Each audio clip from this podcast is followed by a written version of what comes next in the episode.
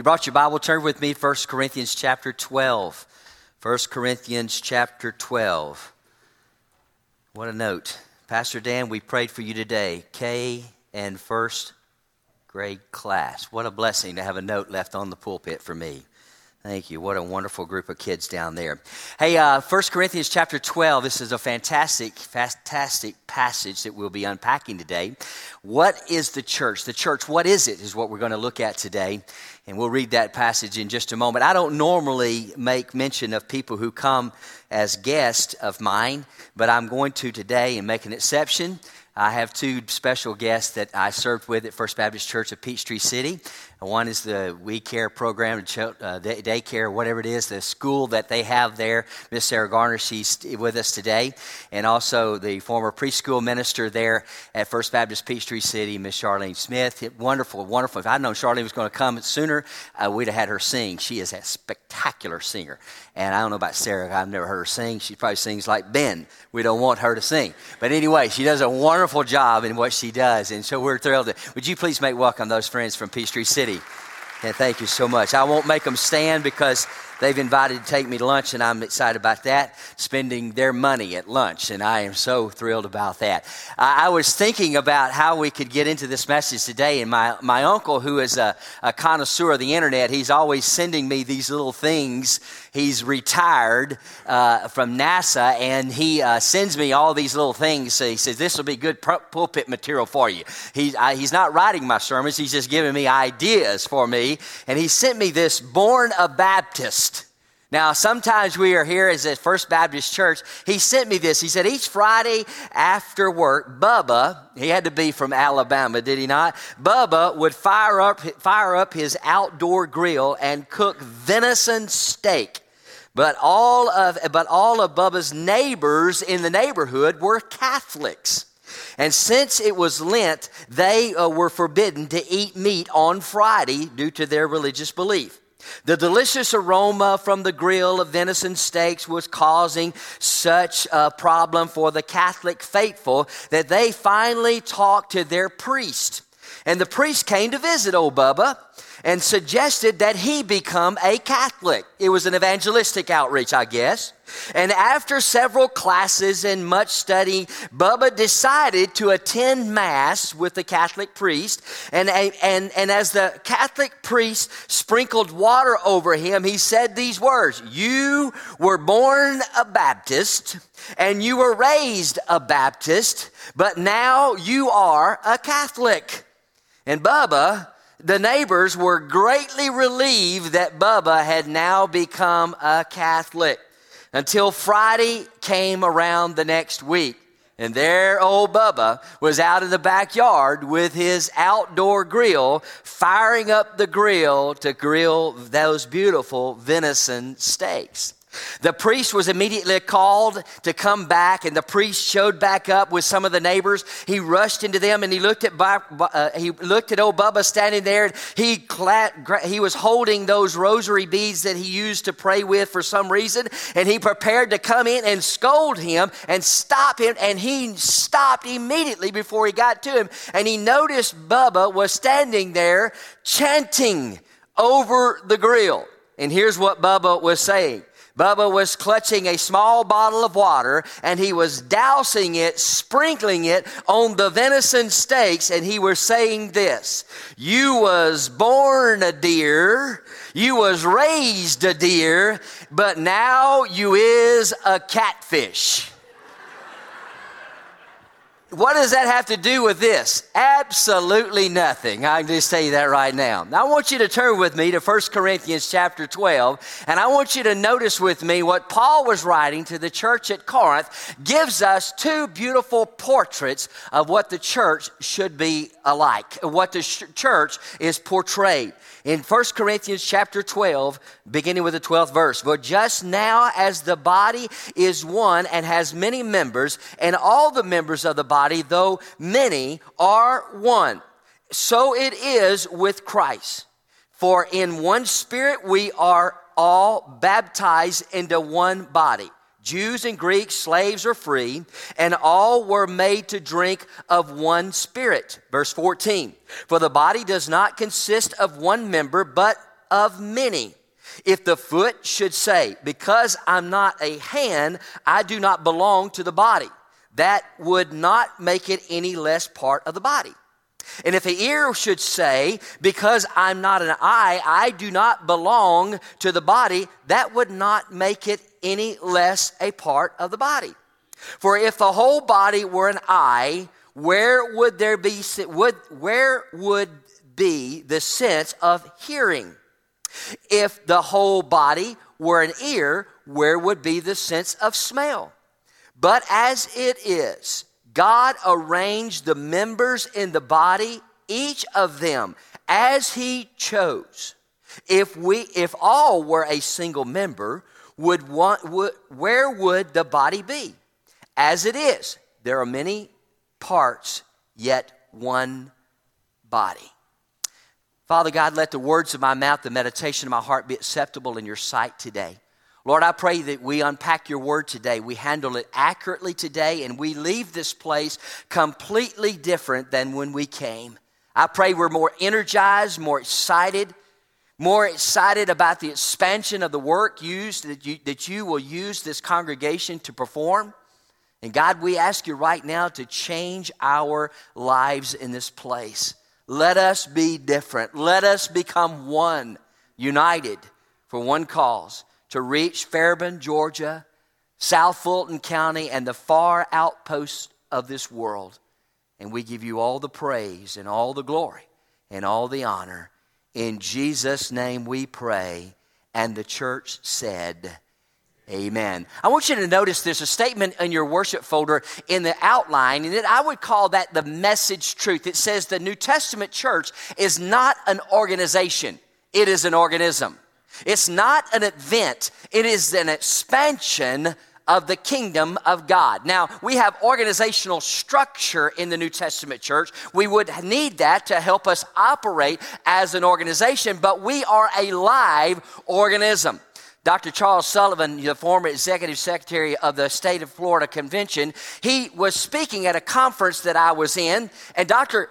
Dr. Uh, Sullivan told a story about a young uh, preacher that joined uh, in the state of Florida and was become the pastor of one of the churches there in the state of Florida. It was his first assignment as the senior pastor of this church, and his zeal for evangelism and his zeal for outreach and reaching the world, he came with his message of, of hope and, and happiness and, and, and, and his encouragement to the body of Christ. And he constantly was encouraging the church to be on mission each and every day. The fact of the matter is, he was so excited about it that he, he wanted to portray the vision. And so he reached in the, in the book of Proverbs and he gra- grabbed that verse of scripture. And the verse of scripture says, Where there is no vision, the people will perish. In fact, he was so excited about that statement that he cut out big big, huge letters and taped them above the baptistry on the back wall of the church. And he kept pounding week in and week out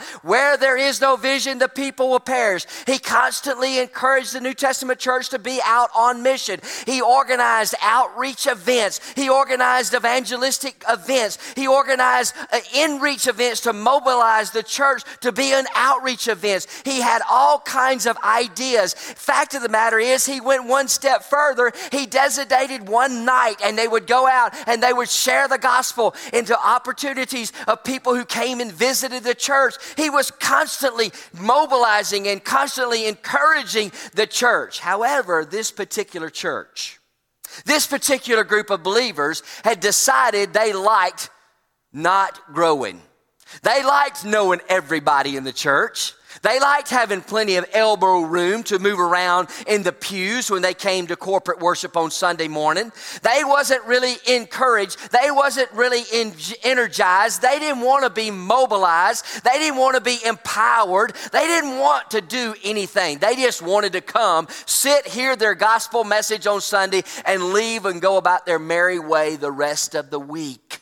They had decided not to grow. And all of a sudden, God sends them this exciting, energized young pastor to come preach the gospel to them and to mobilize and to lead this church to be an expansion of the kingdom of God. Yet they didn't like it. Fact of the matter is, they got together and they said, You know, we've had enough. We're going to ask you to step down as the pastor, and we want you to preach your final sermon next Sunday, is your last day as the pastor of this church. So the pastor, heartbroken, gathered his thoughts and wrote his final sermon and delivered his final message of his career as the senior pastor of this particular church. And Dr. Sullivan says he gave that final appeal to mobilize the church to reach those that have not yet come. And as he finished out his sermon, he closed in prayer. He stepped off the platform and was walking down the center aisle, and something strange and somewhat mysterious took place. All of a sudden, the W in the where, the tape gave away. And as he was walking Ben out the back of the building, the W started floating to the floor. And as he got to the end of the building, at the end of the worship center, there was no W on the wall, but the slogan was still there. The verse was still there. Where it once said, Where there is no vision, the people perish, it said now, Here there is no vision, the people would perish. What an indictment to that church.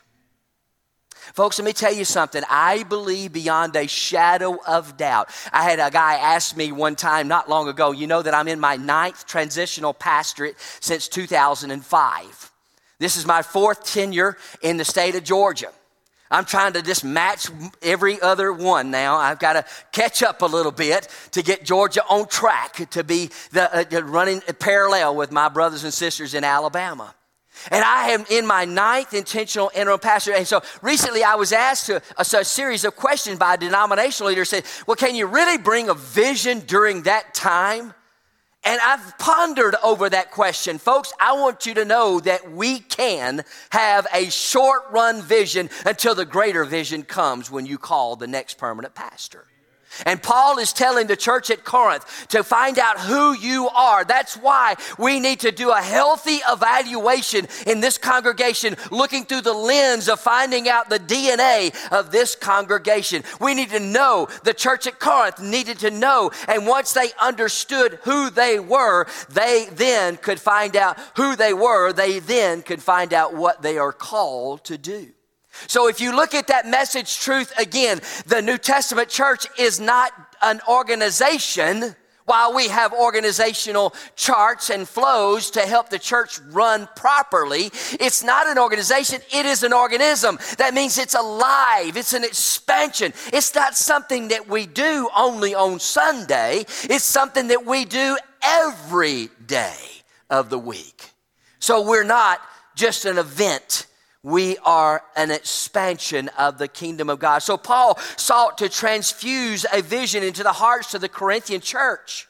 He did not seek to brutalize them with heavy burdens. However, he sought to energize them to be what God had called them to be and what they were created to be. So as we now look for the next few moments, unpacking 1 Corinthians chapter 12, we see two beautiful pictures in vision of what God created the church to be. First of all, we see the church was created to be a picture of a body. Notice with me in verse 12. I'm going to read in the New, uh, the New King James Version. Listen what it says. For as the body is one and hath many members, and all the members that had one body, being many, are, are one body, so as it is Christ. Folks, let me tell you something. The body of Christ has many different members. God is so interesting in us understanding the, the different spiritual makeups of each individual member, he uses metaphors to help us understand that.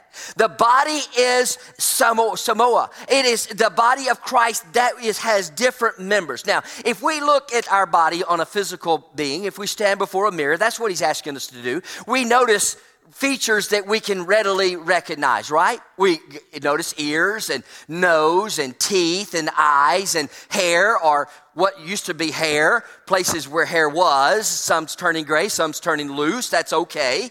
You notice hands and feet and all of those things. These are readily recognized. But you know what? There are parts of the body that are, might not be as readily recognized. If we had a surgeon to come in here and to slice us open and he reached in and grabbed a liver, some of us would say, I think that might be a liver. I'm not sure. I, if we had a heart, it doesn't look like that. It really looks something different. It has valves sticking out of it. If we looked at lungs, it would be different. So there are some parts of the body that are not as easily as recognized as those that are the outward appearance. When you drive by First Baptist Fairburn and you actually look over here, you really see that it's not part of Landmark School. That is actually a church that's planted here on this piece of real estate. It looks like a church building. But when we dig deep inside, do we really see the church?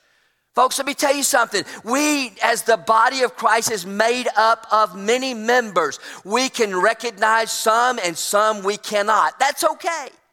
You see, I don't know all of you. I've been here three weeks. I know some of you. I don't know all of you. I pray to know as many of, you as I can once I leave this place.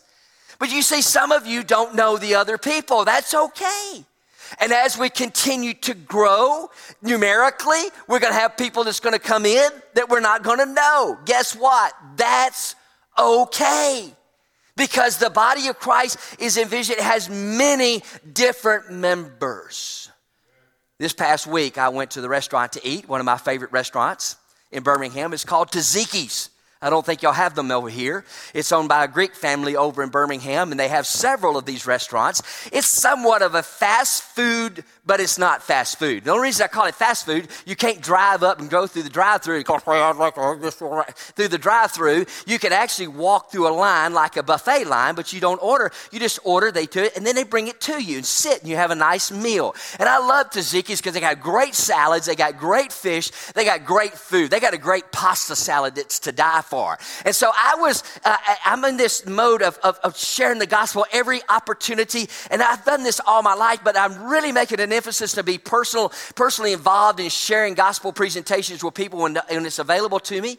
And so I'm walking through and I'm kind of only person in line. Deb's gone doing something with the girls or something. I don't know. And so I'm standing in line by myself and there I am standing and it's just me and the lady taking my order. And she was new. I did not know her. I eat there often, so I know a lot of the people that are employees there. And so, John, I'm standing there and I say, Well, this is a great opportunity to have a quick gospel presentation. I mean, really quick while I'm giving her my order for my salmon and rice and salad. I was excited about it. And so I walk up there to you and I said, It's a grand and glorious day today, isn't it? She said, It absolutely is. I said, I want to tell you that Jesus loves you and has a wonderful plan for your life. And I'm going to pray that God speaks to your heart today. She said, Let me tell you what God's teaching me in my prayer life. And for the next 10 or 15 seconds, she starts presenting the gospel to me.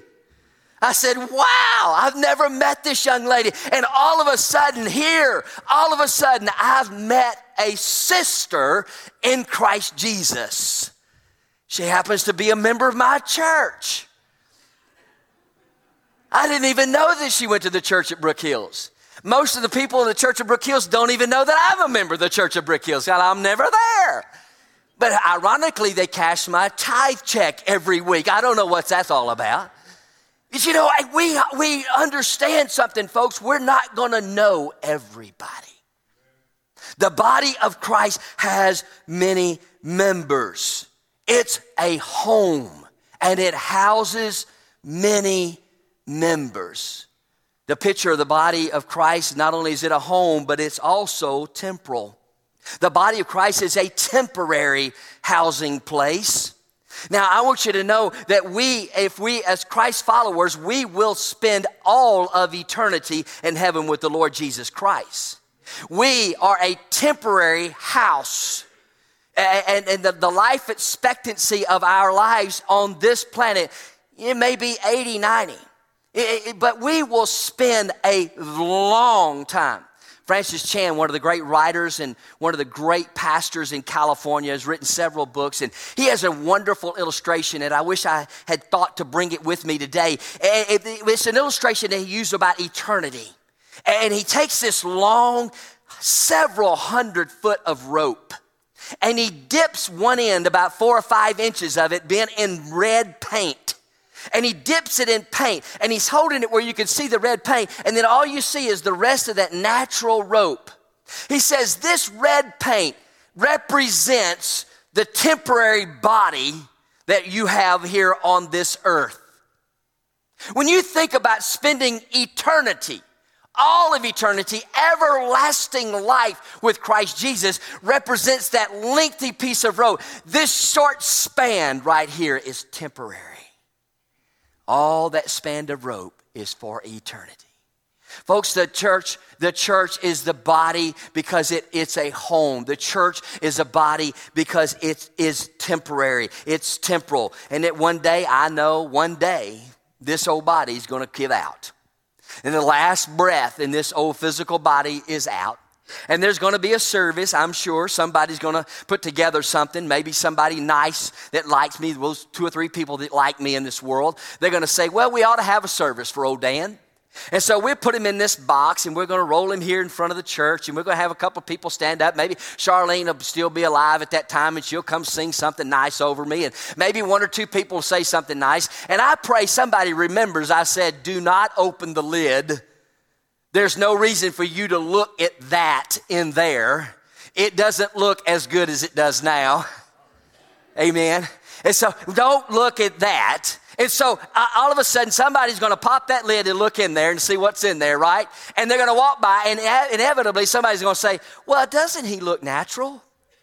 What is natural about that? He is decaying as we speak, right? There's nothing natural about that. You can't put a nice enough suit on that to make it look pretty. You just can't. But me, my glorious body is already over in heaven. We're spending all of eternity. So this body is temporary. It's a church. The church is not a, not only a church is a body because it has, it is a home and it's temporary, but it also has a head. Look what the verse, verse says in verse 12. For as the body is one and hath many members, and all the members of that one body, being many, are one body, so also is Christ. The glorious part about being a part of the New Testament church is that the body, yes, we are one, many, many members, but we are one. And that one body has one head. Not two heads on one body, we have one head on one body. One of the infallible proofs of the validity of the New Testament church today is that it is alive. It is a live expansion. If Christ would not have been the head of the church, the church would never been birthed. Even if it had been birthed, it would never have re- remained alive. So Christ is the head of the church. Let me see if I can illustrate that. I've had the privilege to preach around the world several times, and I, I was in Italy not long ago, and I was speaking at a conference there in Rome, one of the greatest cities on the planet. It's Rome, Italy. Fantastic. The art and all the, the history that you could see in Italy is just staggering. Inevitably, I always try to build in at least one day that I can have just kind of by myself and kind of jump on the metro and go see some things. And I always try to go back to Paul's prison and where he wrote young Timothy to bring the parchments, bring my coat, come before winter. And I go there to that place where they find where they, they believe that Paul spent his last days. And then I go to the Colosseum. And inevitably, I usually pop by the Vatican. The Vatican is where the, the Pope lives. That's the head of the Catholic Church. And I go by there because the art and the St. Peter's Basilica, the largest worship facility in the world, spectacular facility. Well, recently when I was there, I noticed something. There's these offshoots on the St. Peter's Basilica that you don't see from television. They are little chapels that are stuck out. You can get to them just by walking right out. They're just offshoots right out the sides. And then there's a hall back by the altar back there that I just kind of moseyed my way back there, kind of not on tour with the rest of the people. I was just kind of walking around doing my thing, you know. And so imagine that, huh? I was walking back by there and I noticed it was called the Hall of Popes. I said, well, this ought to be interesting. I walk over there and I see this huge marble plaque chiseled the names of all the heads of the Catholic Church. Well, that's a pretty good thing. It had the dates that they lived and died, when they came pope, and they, then they died. It had all the way down, even all the way down to, uh, to, to the, the latest pope at that time was Benedict, and, and now Francis is the pope, and so I, he, he's the head of the Catholic Church. And so I, I saw Benedict's name and John Paul and all those guys that I remembered, all that stuff. And then it goes all the way up to the top bin, and then at the big, big letters, much larger font than the rest, is the first pope, Simon Peter. And it said, the head of the church, And I wanted to say, let me get a chisel and a hammer and let's fix this for these folks because their theology is completely wrong. Simon Peter was not the head of the church. Simon Peter was one of the apostles. King Jesus is the head of the New Testament church. Amen. And we at First Baptist Fairburn need to chisel that into our hearts that He is the driving force. He is the director of our lives. He is our organizational our chart. It looks not uh, the, the senior pastor, the deacons, and the leaders and staff. It is King Jesus is the head of the church. And that's what Paul was telling to the church at Corinth that day. For as the body is one, hath many members, and all the members that are one, being many, are one. So also is Christ. For 2,000 plus years, many have tried to stamp out the New Testament church to no avail. They can't do it because Christ is head of the church. He will not let it happen. Our job as believers of Jesus Christ is not to seek our will for the church, our job is to seek His will for the church. We uh, should have a desire to have turn our business meetings into prayer meetings, prayerfully seeking the will of God, not to be some form of democracy, but to be a theocracy, doing the will of God. Notice what it says in verse 25. There, there, that there may be no divisions in the body, but that the members may have the same care for one another. The members have the same care for one another. So the church not only has a head, but the church is a body because it's harmonious. It has harmony to it. It's, it, there's no Mr. Big or Miss Little in the church. There's no nobodies. Everybody is a somebody in the New Testament church. When you look at this particular verse 27, notice what it says. Now you are the body of Christ and individual members of it, meaning every one of us have different spiritual giftedness. Miss Judy is a magnificent, if you haven't noticed, a magnificent pianist. Not only is she a magnificent pianist, but she conducts the bell choir she, she and all the dinglingers hanging out together, and they're just hanging out and having a big time. And I can't wait to hear them share their talents. There are many people in this room that are gifted. Ben is phenomenal Bible teaching, training up our young champions for Christ, and all our folk here. Lewis directs and orchestrates our musical worship here. It's amazing, all the different members of the body of Christ, but we're all working for one accord, no division amongst us. So, the body of Christ, when we came to Christ, we had a transfusion. We had a transplant, so to speak. The Lord Jesus reached down from the halls of heaven and he took our heart and placed his heart in our heart.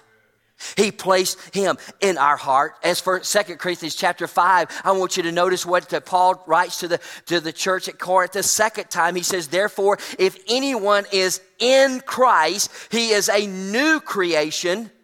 The old has passed away. Behold, a new has come. The new has come. Folks, we are, if we are truly saved by his grace, we are changed. There's no anger, no bitterness, no quarreling, no divisions amongst us. When we were transformed by the renewing of Christ in our lives, when He reached down and saved our wretched soul, the King Jesus, the great physician, transformed our heart, our lives, our thoughts, gave us a new allotment in life. The church was saved, it was savage, it was salvaged, it was sanctified, it became harmonious. And we need to present that message to this world that we are unified as the body of Christ. So, the first picture we notice is the church is a body. The second picture, and I go quickly, so buckle up. The second portrait we see, the church is the bride. It's been said throughout the Bible, and you see it throughout the Bible. The, the church is called the bride of Christ. And most of us can thumb through our, our old pictures of our wedding. I, I, I went through some of ours. Gosh, I was skinnier then. My wife had hair about this big. It was pretty. I mean, it was flowing. Big hair, 80 days. Don't, don't look at me spiritual. I know we want to look at yours too, right? Huh? It was sporty, right? I was a skinny little guy and she had big hair. Now she's skinny and I, I'm large. But when we look through those wedding portraits, we are reminded what took place to get there, the commitment that took place. We, we made this huge decision, probably the second greatest decision we ever make in our lives is our spouse, marrying our, marrying our spouse. That's probably the second greatest decision we ever make. First is receiving Jesus Christ as our personal Savior and Lord. That's the best decision you ever make in your life. But then we look at those portraits and, and, and we see how that all transpired. But when you see the concept of the bride of Christ is different, instead, the bride comes concept comes from a more Middle Eastern concept. Let me explain this. When we understand that God as the bride of the Christ, we as the bride of Christ, we understand He chose us. Now, I don't want us to get hung up on that word chosen because that really stumbles a lot of us. But He reached down from the halls of heaven and chose us. Before the foundation of the world, He knows before the foundation of the world who He's going to choose. He chooses us all. We have a responsibility. I want you to notice with me in verse 18, but now hath God set many members, every one of them in the body, as it hath pleased him, desired him. When you really start understanding being chosen by God, reach Him reaching down and touching our lives, when we really grasp that, I think we need to look at it from the way the Middle Eastern marriages take place. I have a friend of mine, he's a professor at Stanford University in world history. He's a brilliant mind. He's a, has a PhD. He's just a smart, smart guy. And every year he takes about a month and he travels to a different area of the world to study it. And one of his favorite areas is the Middle East, and he goes there quite often. And recently he told me, he said, I was just in the Middle East and I had the, had the privilege of a, a counterpart in the Middle East uh, invited me to one of his children's wedding ceremonies.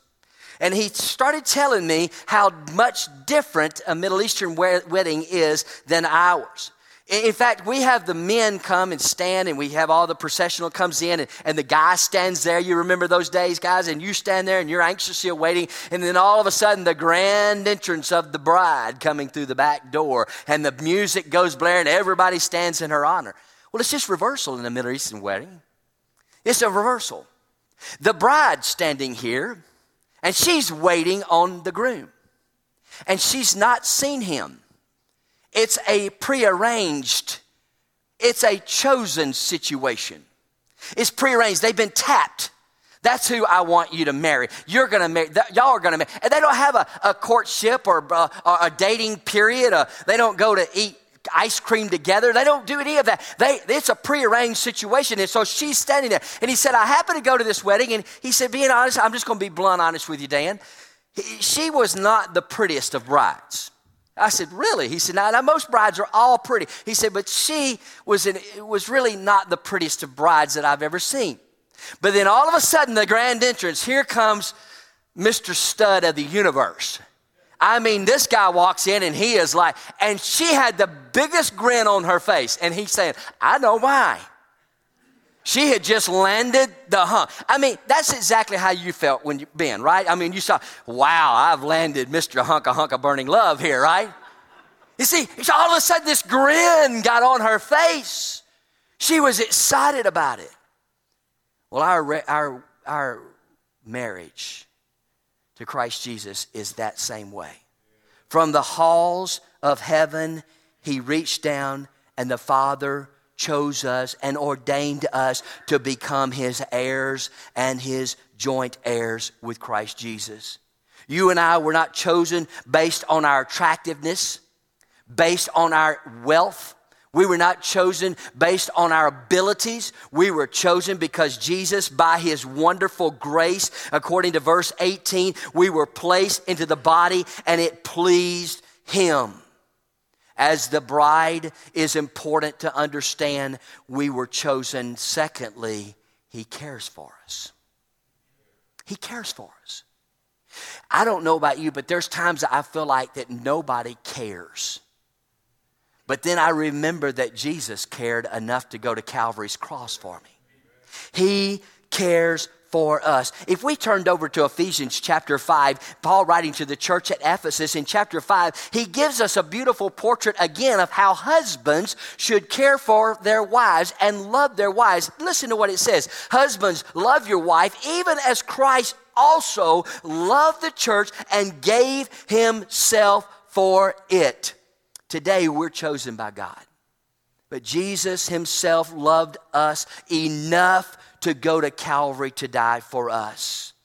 You know, it's been said that you can tell the value of something by the price you pay for it. When God appraised the value of mankind, He chose the very best to pay for it. He chose his only begotten son, his one and only son, to spend his life, to take, to, to, to, give his life for all of mankind. He chose his very best. That's how much he cares for us. That's how much he cares for First Baptist Fairburn. That's how much he cares for each and every one of us in this room today. How could we, how could we refuse that wonderful love? How could we refuse the care He cares for us? When we become a child of God, we become a part of the bride of Christ, the bride that was blood bought at Calvary's cross. He cares for us, He chose us, and finally, He's coming for us the bride of Christ, the portrait is that he will come for the New Testament church. When you study Jewish weddings, we understand that betrothal period that takes place before the wedding. When we understand that, that period, the bride, the Jewish bride to be would prepare the, for the bridegroom to come. She'll get herself ready. She, a virgin bride would receive her groom on Wednesdays, and the, a, widow, a widowed bride to be would receive her uh, groom on Thursday. So, any given day, week, she had to be prepared on those days when they would come. Without notice, the bridegroom would gather all his friends and they would do a processional down to the bride's house by torchlight. And, and his friends would come and they would receive the bride and take her home. Therefore, she had always had to be ready to receive the bride. Well, that's exactly what the church has got to be. We must be ready to receive Jesus. That's why he said in John chapter 14, Let not your heart be troubled, yet be, believe in God, believe also in me. In my Father's house are many mansions, and if it were not so, I would have told you, I go to prepare a place for you. If I go to prepare a place for you, I will come again and receive you to myself, that where I am, there you may be also. Church, listen to me. We need to be ready. We need to be ready to receive King Jesus when he calls the church home again. In Scotland, Queen Victoria was deeply, deeply loved. And she loved the farm people of Scotland of that day. Fact of the matter is, she would often travel to see them unannounced. She would go to their villages to see them and sit in their cottages and have tea with them. She loved to go see them. And knowing the possibility that this royal arrival would take place and that she would show up unannounced, the Scots would keep their homes spotless. They would keep their houses in order and they would set out a, a special chair for the royal arrival of Queen Victoria. They would sit this chair out thinking that she might arrive to see them the, the Scots would always say this, this saying. They had these seven words that they would say, and it would always, no matter how gloom and doom and how dark and dismal times in life would be, this seven statement, seven words would light a fire and energize and a joy in their hearts. They would say this Today just might be a royal day. Well, I want to baptize that this morning. I want to baptize that statement. This might be a royal day for you. Today, this might be it. This might be the day that the Lord Jesus Christ pierces and said, I'm coming for the New Testament church. Are you ready? Are you willing? Are you ready to stand before your Savior? today just might be that royal day. If Christ died for the church, then let us take up the cross of the Lord Jesus Christ and be an exciting, alive expansion of the kingdom of God. Today just might be that royal day.